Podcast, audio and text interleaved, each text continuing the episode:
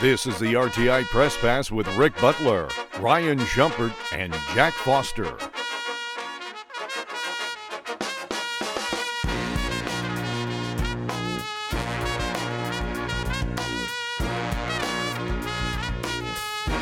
All right, ladies and gentlemen, welcome in to the Rocky Top Insider Press Pass podcast. My name is Ric Butler. Today is Thursday, October 12th. We are back here in the studio ready to talk a little Tennessee football as the open date is behind us. And now we have a cross divisional conference game coming up in Neyland Stadium this Saturday afternoon. To my right, that is Ryan Schumpert. Right across the table, that is Jack Foster. Good morning to you both. How are we doing on a Thursday morning? Doing well, doing well. And I guess I'll start with you made me think of it. I don't know, a thought. We're going to get rid of it, luckily. But I always loved these cross divisional games that are in Alabama because you just never play. Tennessee never plays these teams. Sure.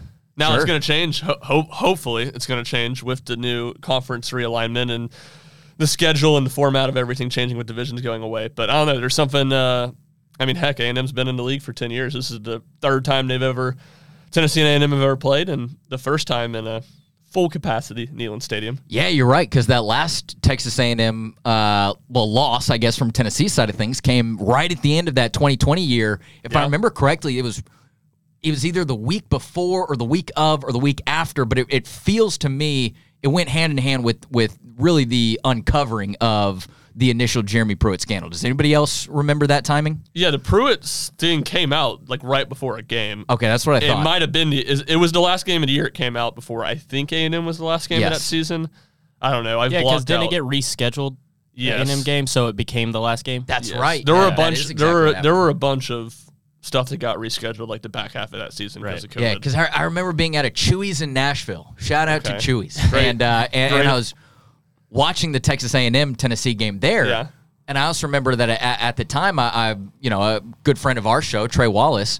I remember him. Uh, he, he was really kind of one of the leads with that story, and so I remember it, him breaking it down to me over text. And I was watching that game at, at the Chuy's at the same time. So yeah, that's that's why it all kind of rings a bell to me. yeah, that was the last game, Yeah, December nineteenth, twenty twenty. Got a weird noise going on in the studio here. You hear that? I, I do hear that. It's a little bit of a rumbling. It feels like we're about to take off in a rocket ship. I, I wonder if it's that construction, or, or Yeah, are we right on the other side of the? Uh, Yeah, here This in this garage? garage. yeah, there's a lot going on. So. Yeah. There's a lot going on. shout out to Good W. point. Shout out to WTK. We we really appreciate uh, popping by their studio because we got a Josh Heupel press conference here in, in less than an hour at the time of this recording. So makes it nice and easy. Jack doesn't look like anything showing on the audio level. So apologies if you hear it, but I don't think anybody does. So we're we good to go. go, guys. Uh, fun conversation there before we we started the show. I wish we could. Uh, uh, I, I wish we could have had that recorded, talking a little NFL football. As long as we're not talking about my NFL team, we're good. So pretty much your two, we're on the uh, we're on the topic of conversation here before the show. So move on right through the NFL conversation. But that was fun. That was good stuff. yeah, it's a depressing time to be a Titans fan. But that's a time. That's a conversation for another. Hey, if you listen to Micah Parsons, Cowboys are still on the same level as 49ers. So. That guy is delusional. delusional. I haven't heard a football player so delusional. And I love the guy. He's a monster. Completely lost his mind, delusional with what he was saying. He was trying to roast Josh Dobbs. Josh Dobbs got him back. Woof, woof, woof, dodging the darts. You couldn't see me, but I was doing it. Woof, woof. And now he's he's running his mouth with the Niners. So uh, that's out of the way. What do you guys say? We, we we go ahead and we jump into a preview for. T- oh, before we do that, uh, coming up tonight, I, I'd imagine that some of the people will be listening to this kind of before this all happens. But Market Square Madness returns to Knoxville's Market Square coming up tonight, Thursday night, seven o'clock p.m. Uh, Ryan will be there. I will be there. Jack, do you do you have any plans on making it over to, to Market Square Madness? I do not think so. Yeah, you on are the, not gonna be there. Wasn't on the schedule. It's the hit event Hey, I of the just year. got a, I just got an email. Mark Square Madness is tonight. There you go. There you go. There you go. You We see us popping it. around, say hello. But uh, that's that. That should be a fun event. I I wasn't there last year, so I'm I'm looking forward to seeing what what comes about it myself for this year. But then again, that that leads you right into Saturday. Tennessee's got a big home game, 3:30 p.m. Tennessee welcomes in Texas A&M, four and two on the year, two and one in conference play. Tennessee four and one on the year, one and one in conference play, coming off of the open date. Let's see, A&M's last five: lost to Alabama, beat Arkansas, beat Auburn, beat University of Louisiana Monroe, and then lost to Miami. That ha- that's how you get to their two losses. Tennessee, on the other hand. They've got two wins in between that, or I guess surrounding that Florida loss right there in the middle. Beat South Carolina and UTSA, beat a, uh, Austin Peay and Virginia. That's how you get to the five games of the season so far. So, Ryan, there's a lot of different ways that we can go with this game. We're, we're going to talk about a lot of different components, but where do you kind of want to lead off? You've had almost a week to, to lead into this game. What to you is kind of one of the biggest things that's standing out as we get only about 48 hours away? Well, there's a, a great dichotomy in how to feel about this game. I mean, a couple things that go in opposite directions. I guess I'll start just with one side of it, and that'll be the negative side that I don't think it's a great matchup for Tennessee. At least just the fact that Tennessee has been so reliant on its run game to move the football this season, and Texas A&M is a team that has a stout run defense. I mean, Alabama ran for just 23 yards last week. It's a little bit misleading. A bunch of sacks kind of led to that. I think they had sure. around 50 yards rushing before the sacks came into came into effect. But this is a team that's going to be really hard to run on and uh, is good at making the other Texas A&M, I should say, is good at making opponents' quarterbacks beat them. And to this point in the season, we really haven't seen Joe Milton do that at all.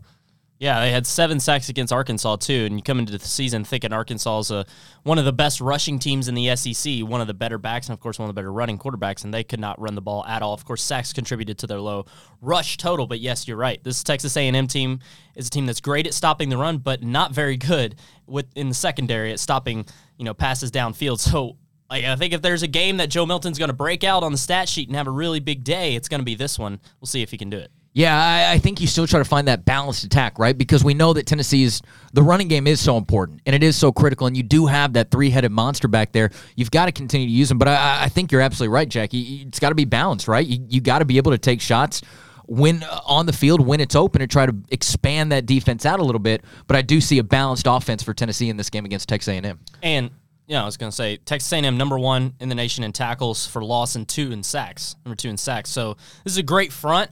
But like I said, Tyler Van Dyke was phenomenal in their game, throwing for over 300 yards and five scores. And then, of course, Jalen Milroe last week had his best week on the stat sheet, 321 and three. So, yeah, they're sacking the quarterback a lot, but it's not necessarily leading to bad quarterback stat lines. So, sure. if Joe Milton can overcome that and still have a good day, I think that's certainly possible. And what stood out to me about that Arkansas game too is just how bad uh, Arkansas's offensive line played, and, that's been a story for the Razorbacks throughout the season so far. But I really, I mean, I sat down to watch that game. I think Tennessee had a night game, so I got to see that whole one. It, it, it was, it was in some ways kind of ridiculous just how, how bad their offensive line was. I think you need Tennessee's offensive line to, to have a, a, a, stout showing. I think that Cooper Mays certainly helps that. And, you know, we heard about it all week from the teammates and the coaches, but I do think that Tennessee's getting Cooper Mays back is, is obviously big with him playing last week or last game, I should say. But Tennessee's mm-hmm. offensive line can't can't have a, a, a bad game or else Texas A&M can take advantage. Jack, you, you know, you were smart in bringing up the two games that they lost and how their defense was unsuccessful in those games, and more so in the Miami game. It was you know a lot more inexcusable performance, giving up whatever it was, close to half a yeah, hundred, fifty and, points, right? Yeah, so there were some deep balls in that game, but a lot of it was Miami throwing screen game, just getting it out quick to receivers, and Texas A&M tackled horribly in that one. Their PFF tackling grade was thirty two point one, which you know reminiscent of what Tennessee did at Florida. So uh, I think you're going to see a lot of that, but again, that's kind of where Tennessee's done a lot of that. They've had yep. to do a lot of that because of the passing game. And uh, I talked to Travis L. Brown, who covers uh, Texas A&M for the College Station newspaper uh, for a piece that's on Rocky Top Insider right now. Go check it out. And he kind of s- speculated. He goes, "Yeah, I wonder." How much Tennessee tries to, you know, hit the quick RPOs and the screen passes kind of in lieu of the run game. And you know, my thought when he said that was, well, Tennessee's had to do that in lieu of a pass game. so I'm not sure how much they can really add to it, which I think makes it a curious thought. But then on the other side, the positive to this game is a lot of the circumstances that come into it from Tennessee's side of it and, and both sides. And Tennessee off a bye week, off an open date. We've talked about it. How good, uh, how good Josh Heupel coach teams have been coming off open dates in his career, seven and one. I think it's around 40 points per game. They scored 34 or more in all those games. You would think Tennessee's going to have a good game plan, in this a little bit in the Miami game we saw it, but especially in the Alabama game we saw it with what Jack, Jack's talking about with those defensive breakdowns and teams being able to get guys open down the field. You would think this is one that Heupel will be able to scheme a couple guys open and get a couple deep shots that are in favorable spots and where you're not again. It's a weird thing to say because deep shots are usually you know you think of the hard ones to make, but those are the throws that Milton's been pretty good at uh, if they can get guys open. Yeah. Yeah, absolutely. Um, you know, one of the, I guess, sticking with the Sticking with the with the Tennessee on offense and A and M side on defense, is there anything else that, that stands out to you, just kind of about that matchup, or, or players in that personnel, or anything there? I think it's. I'm curious to see. Tennessee has three good running backs, you know, and no one's ran on A and M. I I think Tennessee's still going to try and lead on the run game. Can they be? Can they have success? Eh, because they have, like I said, they have three guys. A lot of these teams typically just have one guy. I feel like someone's going to have success against A&M, whether that be Sampson or Wright would be my top two picks in reverse order. But you know, can they still run on A&M, or is it strictly going to become one dimensional? I don't think that's going to be the case. I'd say to that point too, if Tennessee struggles to run, you know, they talked about how they got off script at Florida and they kind Yeah. of abandoned the plan. I don't- I think you'll see a lot more patience Okay, that's in fair. this one. Yeah, because people talk about could, couldn't run against Florida. Well, like you said, the game script was out the window. Yeah. Yeah. and they just you know it wasn't privy to the run game. So Yeah, it's hard to run when you're in first and fifteen. Exactly. Every down and di- Right. down in distance. Yeah. So that that'll be interesting. And I kind of did the same point.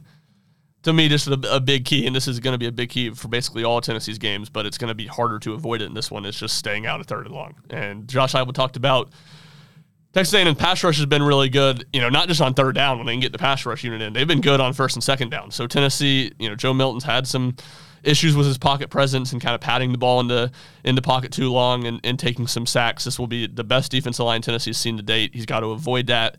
And Tennessee's got to stay out of third and long because this hmm. is not an offense that's well suited in third and long, and this is certainly an A&M team that it's going to be harder for Tennessee to have success on third and long than it, you know, probably every other opponent they've played so far to date. and one of the bigger storylines that I don't think we've touched on yet is just Tennessee's wide receivers. Sure. You know, I expect it to be a pretty good day for that group, but in Squirrel White for sure. But outside of that, who steps up? Do we get a big Ramel Keaton game? Which, you know, young receiver steps up and, you know, for in Bru McCoy's absence, of course. So that's what I'll be keeping an eye on a lot. Yeah, it, uh, with Squirrel, I, I, you even heard Jimbo Fisher during his press conference this week, you know, specifically call him out. He said, you know, he, he really does run around like a squirrel on the field, and it's hard to keep track of him. But he also plays uh, very physical for his size, for you know the 180 pound frame that he has, and that's something that Tennessee's coaching staff has talked about before. But I do think that that's going to play a factor, and I think that Dont'e Thornton, you know, we don't know his status right now. We're going to be talking to Josh Heupel soon. I would imagine that you know we, we get the we get the very usual. We get the you know we'll check back in on Friday, and it'll be a game time decision on Saturday. But again, that's another guy that you've not really seen the the wheels get going for him yet. Maybe this is an opportunity to finally do it. Coming off of the, you know, had a had a banged up week in South Carolina, so he did not play there. Then you have the open date to continue to get healthy and, and get ready for this game. I really want to see if maybe this is a game where Dont'e Thornton can finally find a little bit more production in the offense. A, because he needs to, but B, because they've had a little bit more time to maybe get ready for this game in particular. But I also think the wide receivers are a big deal. Yeah, I don't know if we'll see Dont'e play outside yet, and I don't know how many snaps we're going to see Dont'e play because even if he plays, how limited is he going to be? Sure. And I still think he's just a, you know, come in on certain packages, certain types of plays, and but he could have a big play, you know. So do we Yeah. get that this week? And I know he kind of had one at Florida, but you know what I mean, big touchdown. Bru Bru's absence, I feel like, is bigger in this one because a lot of what we've already talked about and how much we expect Tennessee to be reliant on the screen game.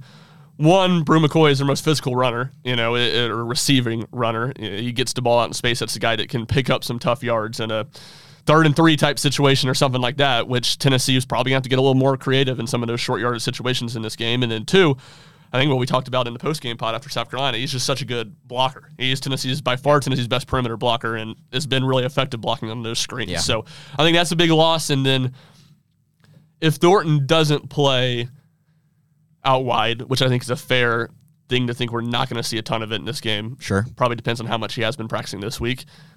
I'm not sure you see a ton of them just because no. without without Bru McCoy, I think you're going to be more keen to lean on Squirrel White more and want Squirrel White to be in the game for as many snaps as possible. I think obviously Ramel Keaton's had some touchdowns. He's had a pretty good season, but I think and there's not been a huge gap between Tennessee's receivers, but I definitely think most people would say Bru and Squirrel have been the two best and, and definitely the most reliable. With Bru out, it, feels like they're going to want Squirrel to get as many targets and, and as many snaps as possible. So that'll be something interesting to watch in this game and, and certainly moving forward kind of in the long Yeah, term. a- and then you got Webb and Nimrod, who, who Yeah. you know, eyes are going to be on as they kind of move into that starting position. I, I, I'm really interested to see what they've done. I think Webb, obviously, you, you've seen find the end zone a, a week or two ago, or, or whenever that was in the season. But these are guys stepping into that spots. The Tennessee coaching staff, Joey Halzle, talked about this week. Hey, it's been business as usual for those guys. Those are guys that that really have bought into the system and they, they prepare like starters each week, even though the, the production hasn't been very much. So now that they are starting into that role, it doesn't sound like it's going to be unfamiliar territory. But obviously, you got to go out there on the field and produce. Uh, one more quick note on on the Texas A&M defense. One name that you might see a good frequent bit uh, throughout the game this this weekend is a name that some in Knoxville are familiar with already, and that's Walter Nolen, right? He, he's got the most tackles of any defensive lineman on the Texas A&M roster, uh, sitting there at 22, which is the fifth most on the team in general, behind the defensive backs and the linebackers. So that's going to be an, uh, another name that you see, and that's going to be part of that that big Texas A&M rush defense. Yeah, it's obviously A&M has been kind of, uh, for lack of a better word, a clownable program in recent in recent years. Mm-hmm. And I mean, it's easy. You bring in number one recruiting class in the country. Jimbo Fisher gets so mad about Nick Saban saying you're doing something that's legal, and then you fall on your face. It's going to happen. But and obviously there was some drama with some of those guys, and they transferred. But a lot of those defense linemen and A&M's recruited so well on the defensive line. They're there, and I mean, it shows up. It's it's This is the year it's showing up. yeah, it's five star guys, and it's it's a defensive front seven that looks like Georgia, looks like Alabama. So it's super talented, and this will start uh, a tough stretch for Tennessee because we talked just going back to how reliant they've been on the run game. They played the next three games, all SEC games, all against three of the four best run defenses in the SEC, at least statistically to this point. So it's going to be a challenge. A&M is going to be the hardest one. Um, it is the one game at home, which I think will keep them probably in more run run first situations, on like Florida, where we talked about with all the false start penalties and that put them in put them in obvious passing downs, and it's just not going to be a place this offense is going to be successful if they're in that. No, I was just gonna say last thing on Tennessee offense. I do think Squirrel White will like if Tennessee wins. I, I think we'll be talking about him as the MVP of the game, and he's a big X factor in this. And Yeah, I can see that. I'm curious to see if Tennessee tries to throw the running backs more. They've done it a little bit. Sampson and Wright have a combined 15 catches on the year. Do they incorporate that a little bit more? I think you'll see a lot of the halfback out in motion, throw to wide receiver screen to a running back. We haven't seen that a, a ton in Heupel's first two years. They've done it more this season. Yeah, with Wright. Yeah, and, and a little bit with Sampson too. More right though. Uh, I feel like you probably see a lot of that in this game because again, it's just what it's what you said earlier. Those Sampson and Wright are Tennessee's two best playmakers on offense, and, And if, if you can't run the ball, get them in space. yeah, you got to Sure. find. Yeah. This is a game where you're going to have to find some creative ways to get them involved. And again, Tennessee's Tennessee's had two weeks to do to figure it out and scheme it up. I, I I imagine that will be some of it, but I imagine you will see those guys get the ball in ways that we haven't seen a ton of so far this season. Guys, flipping the script a little bit, let's put Tennessee on defense. We'll put the Aggies on offense. One of the big things that you know, being a being a guy from Texas, I know a whole lot of people who are A and M fans and who went to A and who who you know constantly post about the Aggies and whatnot. And one of the common trends that I've seen, and certainly one of the things that I've seen, kind of scouting on the opposition's territory throughout the week, is Texas A and M's red zone offense. I, I think that's been a big storyline for them this year, and the numbers stand out to me. And, and for one specific reason, Texas A&M right now, fifty-seven percent uh, success rate in the in the red zone to, to to get a touchdown there. Jimbo Fisher said this week that he wanted that number around 75. Now, 57 is very easy to, to remember from that because you That just is, swap yeah. the numbers, right? So that's where A&M is. A&M is a team that has been struggling a little bit with the red zone. We can talk about maybe why or obviously some of the factors that have gone into that. But to me, thinking about Tennessee in that place, don't give them a, a, a leg up in an area where they are struggling in, right? Lock down the lock down the red zone. I I, I want to see maybe Tennessee take advantage of that if they're struggling a little bit. You can't let this be the game where they find their mojo in the red zone. I think that's a big Yeah. key, but that's obviously something that A and M is really going to be thinking about this week. And when they get to the red zone, they're going to try. They're going to obviously really want to score, but they haven't been too successful at it. So we'll see how Tennessee handles that. that and you know Tennessee's defense kind of built in a lot of ways. Remember, not built, but they they coach in a lot of ways to do that. Play a lot of soft coverage down the field. Don't give up the big play. You know, hunker down and, and hold teams to three once they get in scoring range. So that will be a big part of this game. And uh, you know, I think again, it's a, a follow up act from Tennessee's pass rush. Like you want to you want to see it again. This is a game that they need they need to see it again to, of a really good performance. Obviously, South Carolina has a really bad offensive line. Texas A&M's has been really up and down this season, but not an offensive line that you would think is going to be dominant by any means. And, and I think that's again, it's just it's simple football. So so much about the line of scrimmage, but you need to see Tennessee's defensive line make a big effect on this game. Yeah, and uh, extending further, the rush defense. When Texas A&M runs the ball well, they've had a lot of success offensively this year against Arkansas and Auburn. Latest examples in SEC play.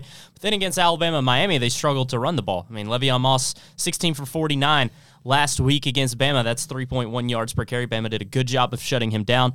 Le'Veon Moss, by the way, one of the most underrated running backs in the SEC. I think that guy's going to be really good for a while for the Aggies. And then against Miami, you know, different running back was leading leading the way that time, but 18 for 62. So if Tennessee can prevent Texas A&M from gashing them, which Tennessee's done a pretty good job of over recent history, I think they'll be fine. Yeah, the Auburn game's really the only quality opponent. And obviously, Auburn's not great, but that's like the one SEC plus Miami game that Texas A&M has run the ball well in this year. They've they've struggled to run the football, and that's another thing that, that needs to Yeah, they, they needs did to do well continue. against Arkansas too. Yeah, yeah. yeah, But, but of course, worse defense. yeah, Yeah. Yeah. One of the other things, though, is the quarterback position. Max Johnson steps in as the starting quarterback for the Aggies after Conner Weigman goes down with an injury. I like Max Johnson. Obviously, I, I don't think he's you know a, a- bona fide superstar or anything, but I like the way that he plays the game. He's a lefty, right? So you have a little bit of a twist there, but I, I- I think that he's quality. He, he obviously led A and M to a victory against Arkansas. I believe that was his first true start, and then you know you have the six point loss to A and M or to Alabama, where Texas A and M kind of just falls apart there a little bit in the second half. But I do like the way he plays. He's thrown for about 675 yards so far this season, has a little bit over a 60% completion rate. So again, the numbers don't necessarily jump off the page, but I think that he's a good quarterback and kind of managing their offense. He can extend the play when he needs to. Again, not a, not necessarily a superstar, but I do like the way that he plays. Well, it just goes back to kind of what Tennessee had last year. I mean, it's it's so hard to have a competent backup, you know, at, at this era of college football, and, and most of the time, if it is a competent backup, it's a freshman like Nico Iamaleava who comes in and it's all new to him, but he's got talent, and you know he's probably going to play in the future. So it's it's odd for A and M to have what Tennessee had last year with Joe Milton, which is a veteran quarterback who has played some football and, and certainly isn't spectacular, but it isn't awful either. Um, again, last week that was a big issue for him, and, and Jimbo Fisher talked about in his press conference this week a little bit, holding on to the ball too long, taking too long to go through his progressions. And, you know, that obviously spells opportunity for Tennessee's pass rush. So uh, I would be one, look at that. And then two, does Tennessee play a little bit more aggressive coverage like they did against South Carolina to try to take away some of the quick hitters that, you know, Florida really killed them on? Yeah, and the tight end has played really well for A&M this year too, Jake Johnson. So it's one to keep an eye on. They have two good receivers, and Stewart and Smith, and Mohammed's pretty good too. But yeah, got to keep an eye on the tight. Yeah, they're brothers. Yep. Yeah, Max and Max and Oh, I Brad did Johnson. not they're- know that. They're brothers. Jake, nice, Um, nice. during the tech, during the Arkansas game, which was at uh, Cowboy Stadium in Dallas, they had Jason Witten sitting with, uh, I guess, the dad, who I also think maybe is named Brad Johnson. Uh, but he was sitting there, and they were they were talking about during the game that Jason Witten's just been a, a very big kind of uh, figure for that family, and has kind of really helped that that.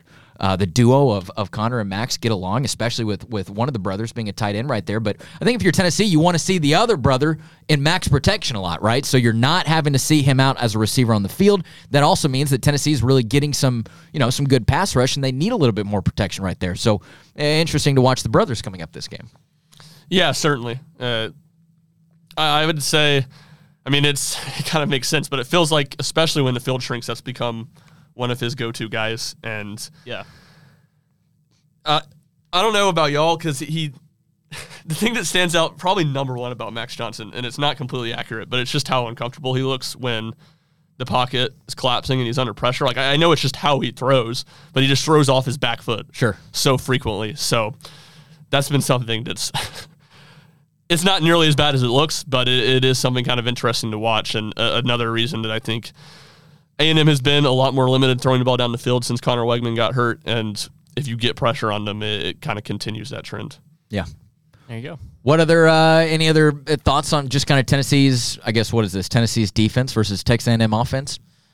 Um, yeah, kind of extending Ryan's point there. Are they going to force a turnover? You know, so Turnover. That, that's a that's a And- a, a big thing in this game. For I sure. think, like, I mean, I don't know Kamal Hadden personally, but I feel like he's a guy that when the train gets on the track and he gets confidence, like, he can make some plays. So i he's riding the highest he's ever rode at Tennessee right now, right?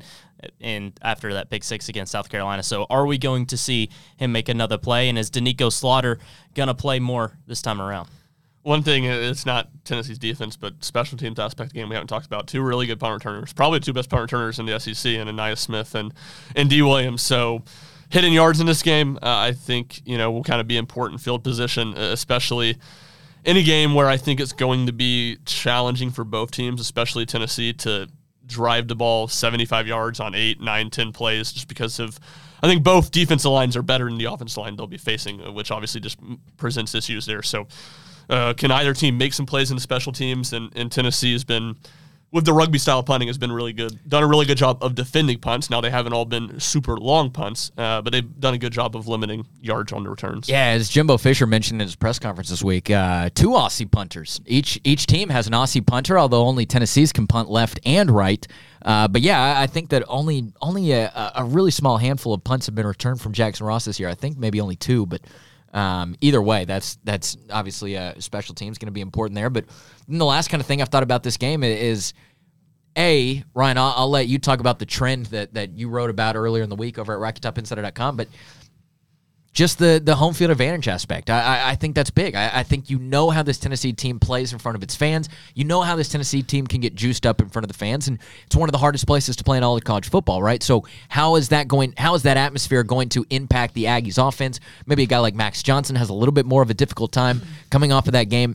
You know, eh, this is his first true road start of the year, I believe, right? Because that that Arkansas game was back neutral. in Dallas right. at a neutral site where they had plenty of fans. It was 50-50 or so. And then obviously he goes home to play Alabama. So how's he going to to uh, how's he going to perform in this environment? I think that's still left up in the air to be seen. But certainly Tennessee's home field advantage gives them just very that an advantage.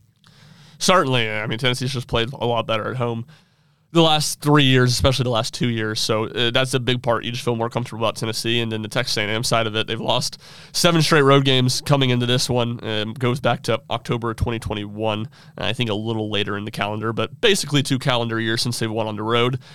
Some of that I don't Yeah. make a ton of because yeah, I agree. A&M was just really bad last year, Yeah. and it's hard for bad teams to win road games. They didn't really win at home either. Yeah, they didn't really win at home either. But uh, uh, another good stat from Travis Smith when I talked to him is he kind of said that too, but he said A&M hasn't beaten a ranked team on the road since they beat Auburn in 2014. So this has been a program that's been a little snake bit on the road, and that you know predates Jimbo Fisher's tenure by a number of years. So Jimbo Fisher hasn't won a ranked game on the road, and obviously Max Johnson is a guy you would think honestly more than Conner Weigman would be prepared to play on the road because he's, he's done, done it a lot more. And this was Weigman's first year starting. I, I would assume the Miami game was the. I know he played a little bit at the end of last year, but I'd assume the Miami game was his first road start. Um, but you know, Miami it's announced like forty five thousand fans at that game, probably even less than that. This will be in an environment that maybe not every player for Texas A&M, but this Texas A&M team has not played in this season. Sure. Uh, so it's even bef- before you look at all those numbers, I think this is by far the toughest road test A&M has had this season, um, and certainly from the environment standpoint, that goes into you know more pointing in Tennessee's advantage of kind of the circumstances of this game outside the matchup itself. Yeah, it's not like Max Johnson is super green in SEC play. Of course, two No. years ago he started every game for LSU. So, you know, this is a guy that's been around the block, and you know he's played in the Bama's, he's played in tough environments. So, in A and M, so we'll see how you know he does here, of course. But yeah, Tennessee environment definitely going to have an impact. No way around it. Checker Neyland vibes are going to be high, so it's going to be tough. Yeah, uh, and again, like you guys are saying, obviously an experienced quarterback, but I, I think that first true road start of the season for for a quarterback is a big one to look into, and that's what's coming up this weekend in Knoxville. Any other kind of final wrap up thoughts on the game today? not really on the game here, but we've you've mentioned a lot at Jimbo Fisher press conference. I don't know if if you just read a transcript or were watching it, but he references when he talks about Tennessee players, he only called them by their numbers. Yeah. two or two, six, one. You know, Did you also get- catch when he called Milton Mixon? Oh, God. Oh, way to no steal! Way to steal my point. oh, Ric. no! The only player he called, actually, he did end up calling Squirrel by his name. He called me, he goes, 10's really good. He's squirrel. He runs like a squirrel. Uh, so he did say that. You referenced it. But the first Dang player it. and the only other player he referenced by name was Joe Milton. But he didn't call him Joe and he didn't call him Milton. He called him Mixon. and I was like, who's he? Because he was he'd been talking about Tennessee's receivers, and Yeah. he goes Mixon. I'm like, who's he even? Like, obviously, I knew Tennessee doesn't have a Mixon. Like, who could he be confusing him for? And then he talked more about it. and He talked about him being a recruit in Florida, and when he was kind of at Florida State, and I was able to pick up on that he was talking about Joe Milton. But that was I see why he doesn't call people by their Hey. names. Is the is the moral of the Dang story. it, Joe I'm Mixon. sorry. Yeah, that's no, that's the guy. definitely that's Joe definitely that's definitely what he he had in his mind. What mind, he had on his mind, yeah. Yeah. or where his confusion confusion was. But yeah, no, that was That's my bad. Jimbo Fisher, man. That's he makes Rick Barnes look easy to tran or uh, easy to transcribe.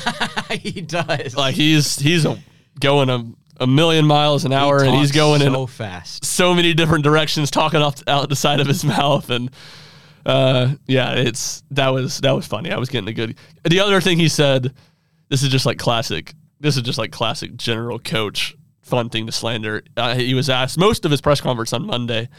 Uh, it was like 25 minutes, probably 20 minutes of it was just talking about the Alabama game still, and he's talking about. I can't even remember if it was the fourth down at the end of the game or one of the fourth downs earlier. And he goes, "Yeah, we had third and two, and, and we ran it, and we didn't get a yard. So then we had fourth and one, and we just decided to, to punt it." I was like, "I'm trying, I'm struggling to follow the math here of it being third and two, and you don't get a yard, and now it's fourth and one." Uh, but no, that, that was funny. That was those were the two parts of, of Jimbo's press conference. Besides just uh, I knew the overall, like him talking the way he talks and how fast he talks because of you know media days. Haven't seen him talk. I think he talked before Heupel maybe two years ago at media days.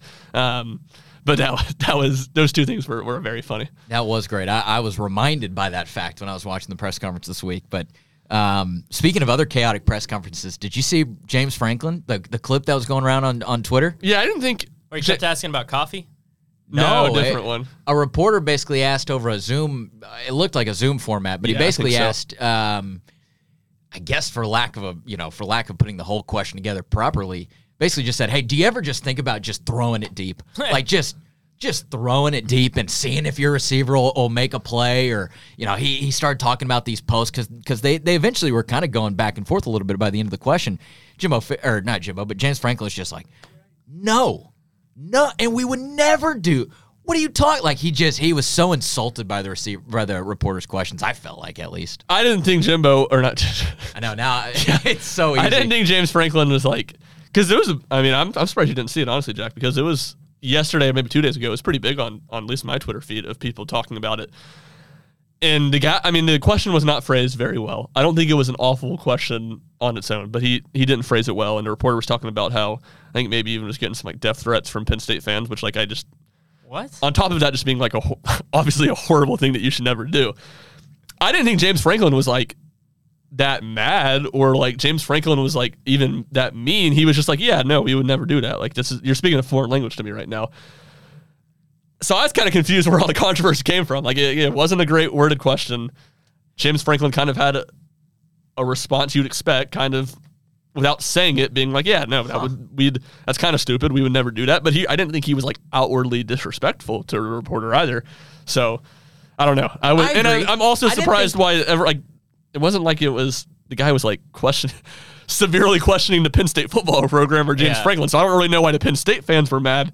I just kind of been confused by the whole situation. I thought the whole thing was kind of blown out of proportion a little bit. Yeah, I, I can see that. I, I didn't think he came off angry or, or disrespected, but I, I do kind of felt like he he maybe was a little bit insulted, just like what, and maybe it was because of the way that the question was phrased. Because you're right, it, it wasn't very good, but I, I did I did find that interesting. You know, throughout the week, every once in a while, you get a press conference clip that that circulates Twitter, and you know it's for one reason or another, and that one was was fascinating as it went on, but. uh Game this weekend also going to be interesting. Anybody have a uh, w- which way are you guys leaning? I won't ask for a, a specific score prediction yet. We'll put those out in Rocky Top Insider coming up tomorrow, which will be Friday.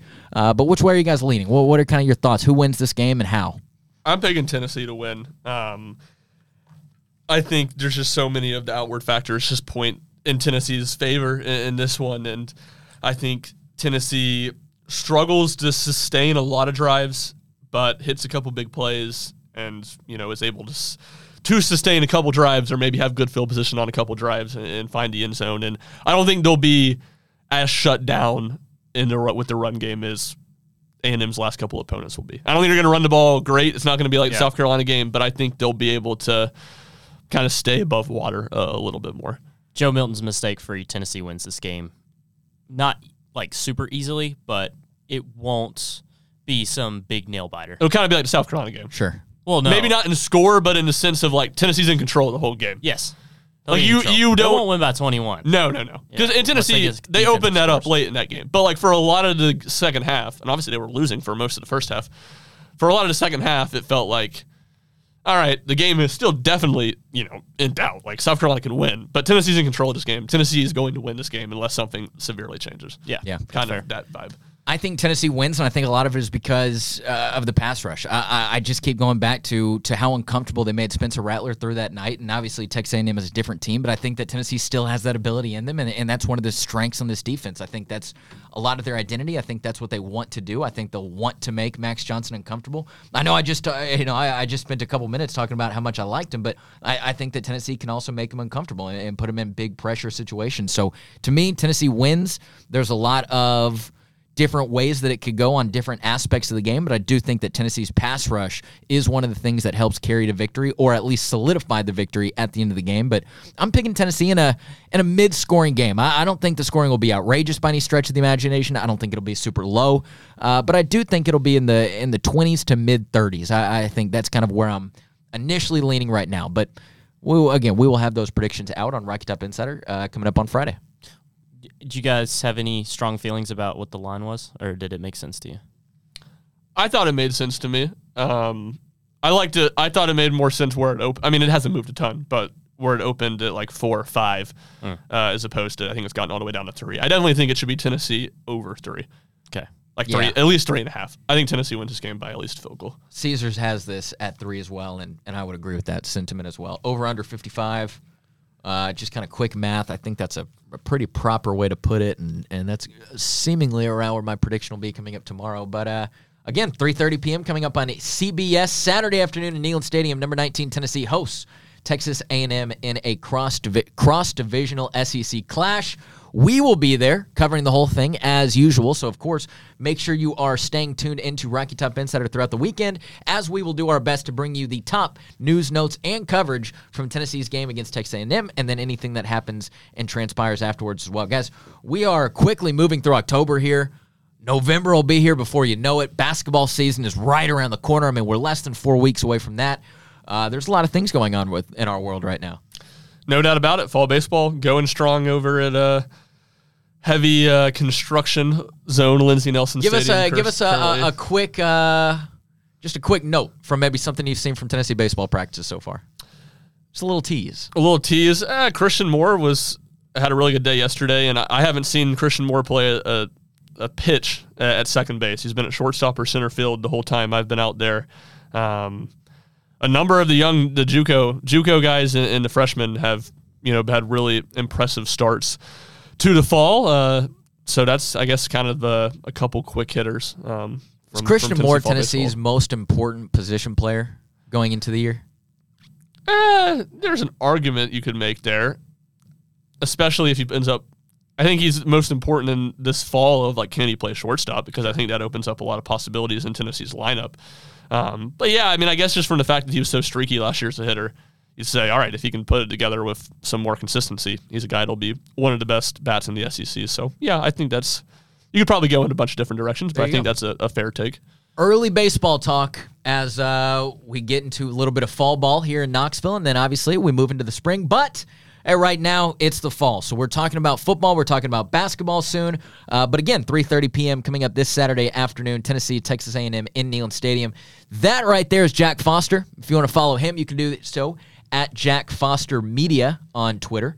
If you want to follow Ryan, you can do that at rshump00. That's S C H U M P 00. And if you want to follow myself, you can do that at Ric underscore Butler. But of course, make sure you're checking out RockyTopInsider.com each and every day. Make sure you are following Rocky Top Insider at Rocky Top Insider on each one of the social media platforms. We are on Twitter, TikTok, Instagram, YouTube, and Facebook. Wherever you are, we are there as well. That's how we do business here. We want to get you the news that you need to know wherever you are already. So stay there. We will always be coming to you. But of course, if you want to come and check us out too, that's where we're at. Guys, think that's going to wrap it up for us today. We got a Josh Heupel press conference starting in just about 20 minutes or so. So we got to fly out of here. We got to get into the press conference room. But so that is going to wrap it up for us today. Hey, thank you so much for listening. Go ahead and leave us a great five star rating. We would love to hear from you. We'd love to hear from you for the rating, but then also if you want to leave us a review, you can do that as well. But of course, stay tuned in to the Rocky Top Insider Press Pass podcast because we'll be back after the Texas A&M game for a little post game instant reaction. Otherwise. Let's go ahead and get out of here. Let's go talk to Josh Heupel, see what's going on today. Thanks so much for listening. Be good, be safe. We'll see you back this weekend.